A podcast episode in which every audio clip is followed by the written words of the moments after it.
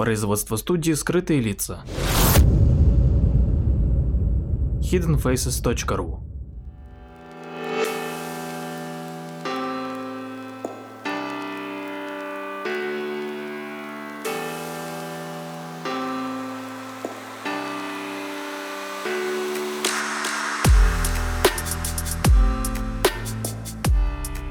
Здравствуйте, дорогие э, слушатели.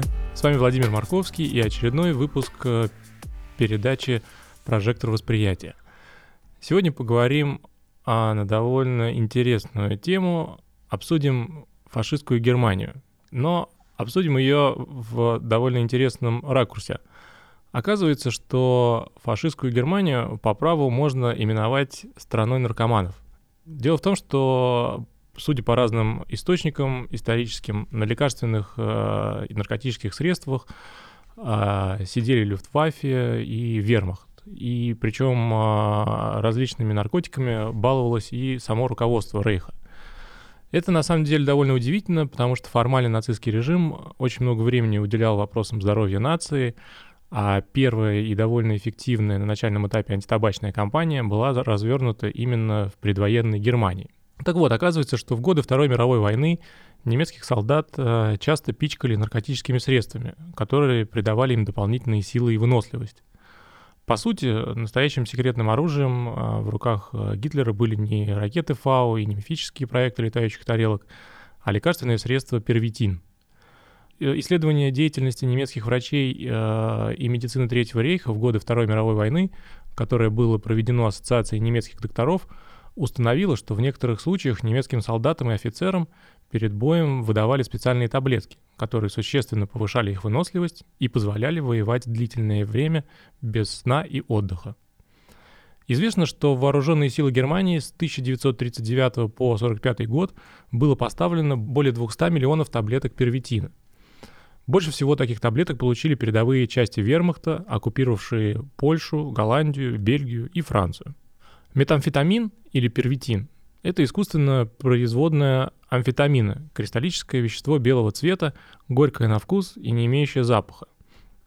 Данное вещество является сильным психостимулятором с очень высоким потенциалом аддиктивности, то есть привыкания. Ну и в этой связи получило широкое распространение в качестве наркотика. Сегодня у первитина можно найти большое количество уличных названий. Это спиды, скорость, лед, фен, мел, метамфетамин, винт и так далее. И, собственно, если в наши дни воззрение на метамфетамин вполне однозначно, то еще несколько десятков лет назад оно таковым не являлось.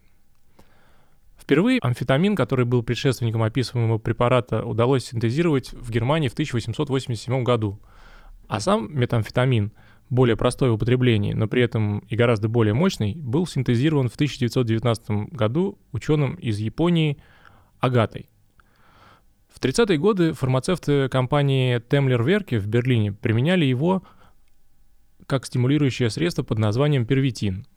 С 1938 года данное вещество начали систематически и в больших дозах использовать в армии и оборонной промышленности.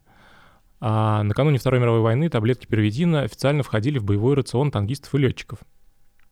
А в 1938 году на производимой берлинской компанией а продукт обратил свое внимание директор Института общей и военной физиологии Берлинской академии военной медицины Отто Ранке. Первитин представлял собой препарат из класса амфетаминов, но оказывал то же действие, что и адреналин, который вырабатывается человеческим организмом. В своей сути амфетамины были допингом, разгоняющим сон и увеличивающим способность концентрации, э, улучшающим чувство уверенности в собственных силах и готовности идти на риск. Одновременно с этим у человека, который принимал первитин, притуплялось чувство голода и жажды, и уменьшалась чувствительность к боли. И, собственно, немцы рассматривали первитин как средство, которое следует выдавать солдатам в редких случаях, когда им а, предстоит выполнять особо трудное задание. А в наставлении для флотских врачей особенно подчеркивалось, Медицинский персонал должен понимать, что первитин – это очень стильный стимулятор. Данное средство в состоянии помочь любому военнослужащему достичь существенно большего, чем он обычно мог бы сделать. А в настоящее время амфетамины, в странах, которых их использование разрешено законом, с лечебной целью могут э, назначаться при нарколепсии, это при патологической сонлив... сонливости, и СДВГ, синдроме дефицита внимания и гиперактивности. Ну а в немецкой армии первитин использовался для борьбы с усталостью во время длительных э, маршей или перелетов и для концентрации внимания. Имеется, кстати, информация о том, что Адольф Гитлер принимал первитин в виде внутривенных инъекций с 1942 года, а по другим данным э, начал это делать еще раньше, с 1936 года, от своего личного врача Теодора Мореля. А при этом после 1943 года инъекции начали делать по несколько раз в день.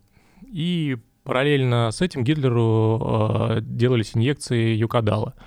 Это сильный искусственный опиат, аналог.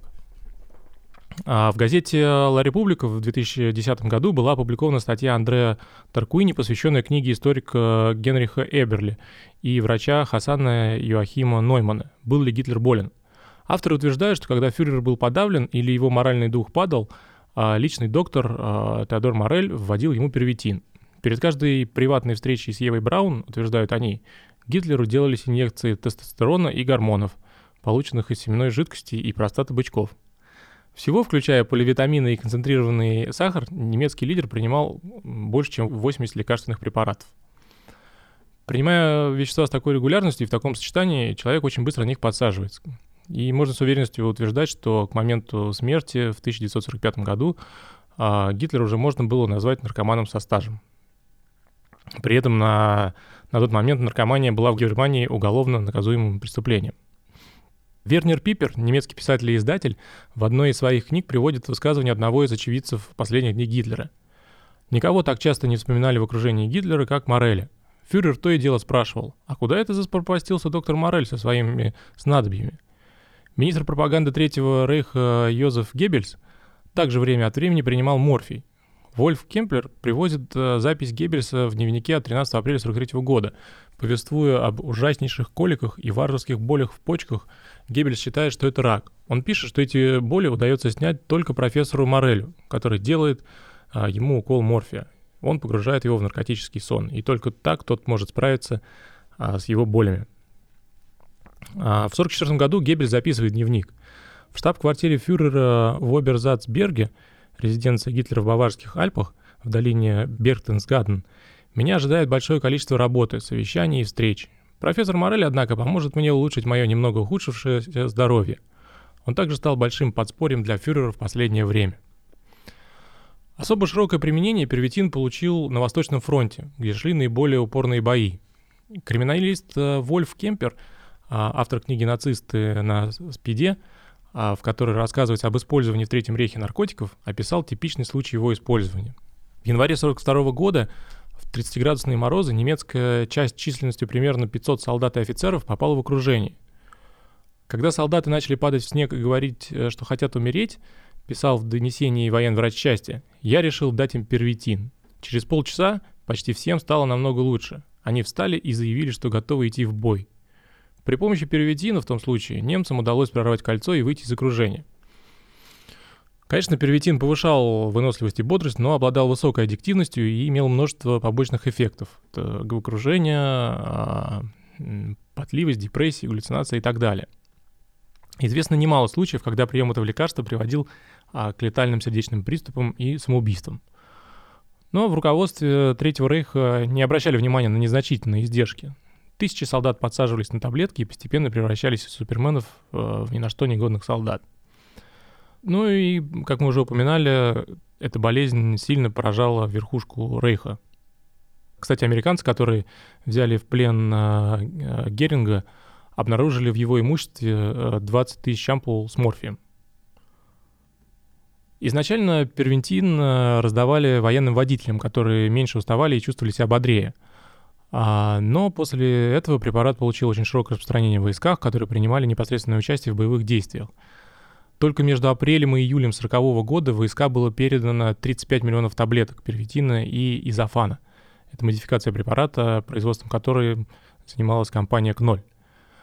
Препарат на тот момент раздавался бесконтрольно, и нужно было лишь попросить. А каждая таблетка первитина содержала в себе 3 мг активного вещества. На упаковках с препаратом – был указан стимулятор. Инструкция рекомендовала принимать одну-две таблетки для того, чтобы побороть сон. А, вера в безопасность данного психостимулятора была так велика, что в продаже даже появились специальные конфеты с начинкой из первитина. Они получили название а «Панцер-шоколады» — танковый шоколад. В мае 40 года 23-летний солдат, которого звали Генрих Бель, писал своей семье с передовой. Он много жаловался на усталость и просил своих родных выслать ему первитин. Генрих был большим поклонником данного средства. Всего одна таблетка, по его словам, могла заменить литры самого крепкого кофе. После приема препарата, пусть и всего на несколько часов, исчезали все тревоги, и человек становился счастливым, что вполне понятно. Через треть века, между прочим, э, в 1972 году этот бывший солдат Вермахта получил Нобелевскую премию по литературе. Ему, кстати, принадлежит цитата «А, «Нужно зайти слишком далеко, чтобы знать, как далеко можно зайти». Ну, со временем, конечно, врачи стали замечать, что после приема первитина необходимо долго приходить в себя, и эффект от приема таблеток падает, если принимать их часто. А при этом, собственно, вскрылись и более серьезные побочные эффекты. А несколько человек э, даже скончались от передозировки. По просьбам со стороны своих подчиненных э, Крюпенфюрер э, Леонардо Конти, имперский руководитель здравоохранения, попытался даже ограничить применение первитина – 1 а, июля 1941 года данный стимулятор был включен в список препаратов, которые необходимо было выдавать лишь по особому разрешению. Однако в вермахте данное предписание, по сути, проигнорировали, полагая, что вражеские пули, снаряды и мины э, гораздо опаснее, чем таблетки, которые в некоторых случаях помогают э, воевать. Но постепенно врачи и ученые выявляли все больше побочных эффектов, э, при приеме психостимуляторов отмечалось, что при передозировке, которая была вполне возможна в боевой остановке, все положительные эффекты от препарата проявлялись в чрезмерном виде. А так повышенная активность под воздействием амфетамина с повышением дозы препарата становилась бесцельной. К примеру, выполнение большого объема стереотипной работы без особо на этой надобности, но с преувеличенной тщательностью, длительный поиск каких-либо предметов. Коммуникативность э, переходила в болтливость и патологическую обстоятельность речи. А злоупотребление амфетамином а, в сочетании с накапливающимся недостатком сна могло привести к развитию э, шизофреноподобного психоза. По окончании действия препарата за описанными поведенческими реакциями практически всегда следовало понижение эмоционального фона, иногда доходящих до зрительных иллюзий, депрессии, э, проявляющихся индивидуально для каждого конкретного человека. Ну и также был характерен, конечно, эффект накопления усталости. При прекращении приема препаратов у человека проявлялся подавленная потребность во сне и в еде. Стоит отметить, что в годы Второй мировой войны не отставали от немцев и союзники. А так у американских э, солдат в ежедневном пайке наравне с консервами и другой едой, а, сигаретами и жвачкой э, имелась и упаковка с 10 таблетками амфетамина – а данные таблетки совершенно точно использовались американскими десантниками в день Д. Это э, дата высадки союзных войск Нормандии э, в 1944 году, что в июне. Ну, это было вполне объяснимо, потому что им пришлось на протяжении суток и иногда даже больше решать различные боевые задачи в тылу немецких войск, а в отрыве от частей первого эшелона морского десанта. А британские войска в годы Второй мировой войны использовали 72 миллиона таблеток амфетамина. И, собственно, довольно активно эти стимуляторы использовали а, летчики королевских ВВС. Сегодня, а, конечно, ни, ни для кого не является секретом, что нацистский режим проводил а, на узниках концлагерей разнообразные медицинские эксперименты. А, для немцев узники были дешевым расходным материалом, для опытов. А, и, собственно, и с ними проводили эксперименты с выдачей наркотиков. Хотя информацию об этом и спустя 70 лет после победы все еще приходится собирать по крупицам. Чаще других концлагерей, где могли ставить подобные эксперименты, упоминается лагерь смерти Заксенхаузен. В этой связи вспоминают эксперимент D9. Это кодовое название нового наркотического вещества, испытания которого начались в конце 1944 года. По словам а, очевидцев, 18 узникам концлагеря а пришлось без остановок пройти в общей сложности около 100 километров, неся за спиной груз весом 20 килограмм. А в лагере этих заключенных, которые стали для Третьего рейха подопытными кроликами, прозвали наркотическим патрулем. Все узники, по словам очевидцев, знали или догадывались, что нацисты занимаются проведением испытаний средств для сохранения энергии человеческого тела. И эти свидетельства вошли книгу немецкого историка Вольфа Кемплера, который выпустил книгу под названием «Нацисты и СПИД. Наркотики в Третьем рейхе». В своей книге Кемпер писал, что идея нацистов заключалась в том, чтобы превратить обыкновенных солдат, летчиков и моряков в подобие роботов, которые обладали бы сверхчеловеческими способностями. А он утверждал, что приказ о создании сильнодействующего препарата поступил из ставки фюрера в 1944 году. А, по некоторым данным, именно в 1944 году немецкий вице-адмирал Хельмут Хейе провел спецсовещание с руководством медицинской службы и ведущими специалистами в области фармакологии, которые на тот момент оставались в Германии. Э, вице-адмирал считал, что настало время для разработки суперсовременного медпрепарата, который позволил бы солдатам и матросам Рейха лучше переносить воздействие различных отрицательных стрессовых ситуаций в течение долгого времени, а также давал им возможность действовать более хладнокровно и уверенно в любых, даже самых сложных ситуациях. А, многие руководители спецподразделений Германии захотели снабдить такими чудо-таблетками своих подчиненных, поэтому поддержали идею Хельмута Хея. Хей смог э, получить разрешение на формирование в городе Киле особой медицинской исследовательской группы, которой руководил профессор фармакологии а, Герхард Арчиховский. В задачу данной группы входило проведение всего цикла работ по разработке, испытанию и запуску в серийное производство препарата с упомянутыми выше характеристиками. А, чудо-таблетка была протестирована в 1944 году в, в концлагере Закхаузен, и она получила обозначение D9. В составе таблетки было 5 мг кокаина, 3 мг первитина и 5 мг а, оксикодона. Это болеутоляющее средство, которое относится к полусинтетическим опиоидам. Ну, в наши дни любого человека, у которого нашли бы такие таблетки, могли бы посадить в тюрьму, как наркодилера. Но в нацистской Германии препарат планировалось раздавать подводникам.